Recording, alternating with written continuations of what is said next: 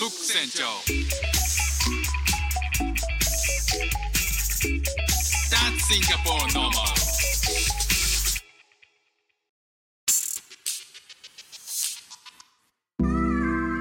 どうもフック船長です。妻の海外駐在に帯同してシンガポールで中夫をやっている僕が Life is Diversity をテーマに生活の中で出会ったいろんな違い、カルチャーギャップについてお話ししています。皆さんの日常生活のちょっとしたスパイスに、ちょっと誰かに話してみたい雑学にしてもらえたら嬉しいです。前回の放送でですね、日本本帰国のお話したんですけども、That's Singapore Normal っていうタイトルがですね、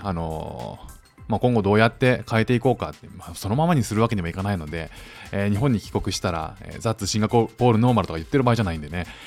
どうやっていこうかなとか、配信テーマどうしようかなみたいなのをね、引き続き考えてるわけなんですけど、シンガポールの、メインテーマとしては、価値観、考え方、を海外で経験したそのいろんな発見をもとに、それを自分の頭の中を整理するのも含めて、皆さんにお届けしているというテーマなんですけど、日本に帰ったらいよいよ環境も変わってですね、いろいろなことがね、全く同じようにはいかないわけですよね。特にですね、自分のその置かれる状況、シンガポールでは主婦とか中夫っていう役回りを、役回りから得られたいろんな発見みたいなことをお話ししてたんですけど、じゃあ日本で同じね、主婦ができるかっていうと、そういうわけでもなさそうなんですよね。しっかり稼ぐ必要もあるっていうことで、状況もね、いろいろ変わりつつあるなと思う、変わっていくだろうなっていうふうに思うので、テーマはね、いろいろ考えなきゃいけないなと思うんですけど、それ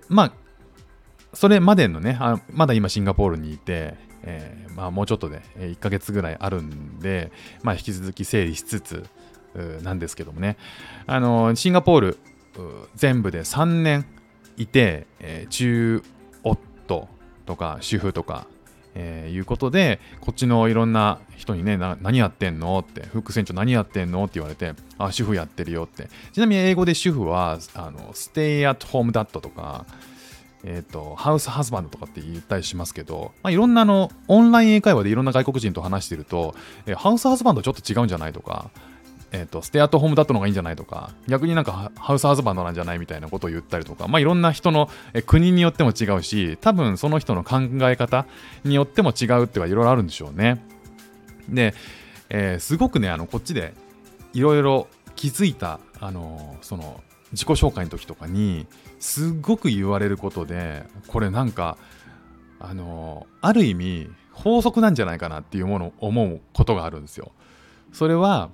僕がね、主婦ってですよっていう話をした時に、男性からすごいねって、珍しいねとかって言われることと同時に、結構な確率で言われるのが羨ましいなっていう言葉なんですよね。いや俺もなりたいよみたいな言葉なんですよ。で、その話をする人ってのは、いや僕家事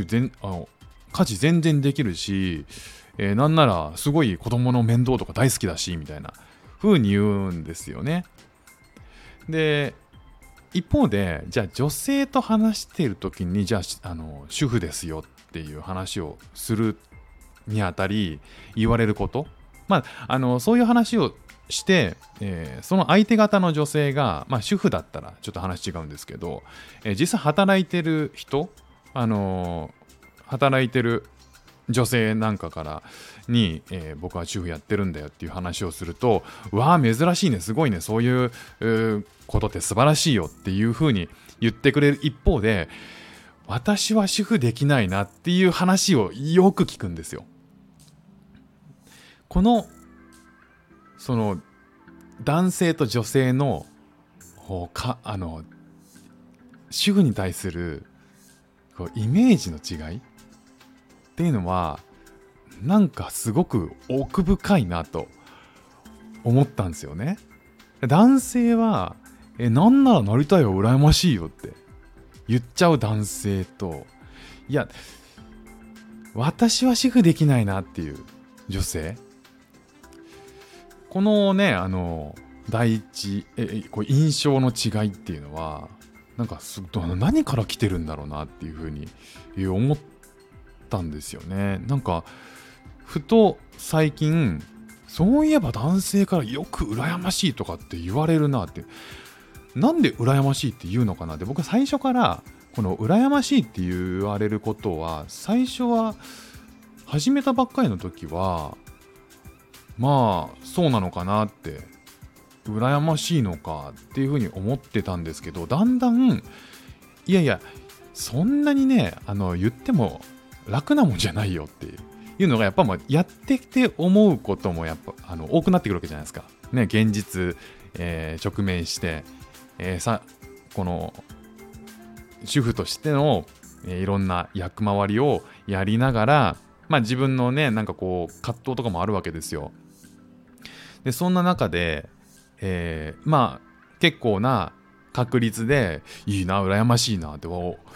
僕もやりたいやれるもんならやりたいよみたいな風に言われてる時に、あそうかでもやってみたら結構しんどいけどねみたいな風に思ってるんですよね。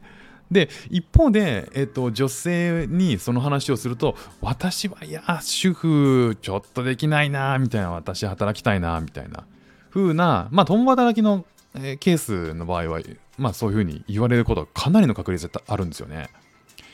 いやなんかこれってどういうことなんだろうと思いますかっていう話を投げかけなんですけどね。ただまあ一つ言えるのはかなり現実的に考えたらっていうことはあると思うんですよ。そのかなりリアルに頭の中でシミュレーションができるかどうかっていう、想像できるかどうかっていうことで言うと、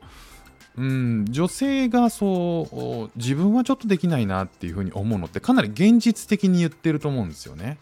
そのどういうことをやらなきゃいけないか、どういう課題に向き合わなきゃいけないのか、どういうふうな葛藤がありそうなのかっていうことは、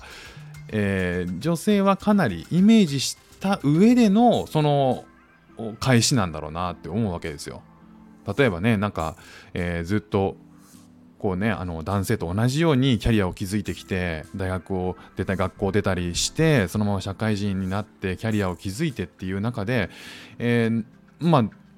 なんでそのキャリアを終わらせなきゃいけないのかっていうこととか、まあ、そういうこととか、あとは、まあ、自分がね子供ができて、いろんなお世話をする中で、これを専門でやるってなかなかいろいろ大変だぞって思うこととかね、まあ、かなり現実的にイメージできると思うんですよね。まあ、一方で羨ましいなって、なんならやりたいよっていう男性の頭の中ってぶっちゃけそんなにイメージできてないと思うんですよね。その何をやらなきゃいけないか、どんな葛藤があるのか、どんな風に見られるのか、そういったことがなんかちょっとふわっとしてるっていうか、そういうこともあって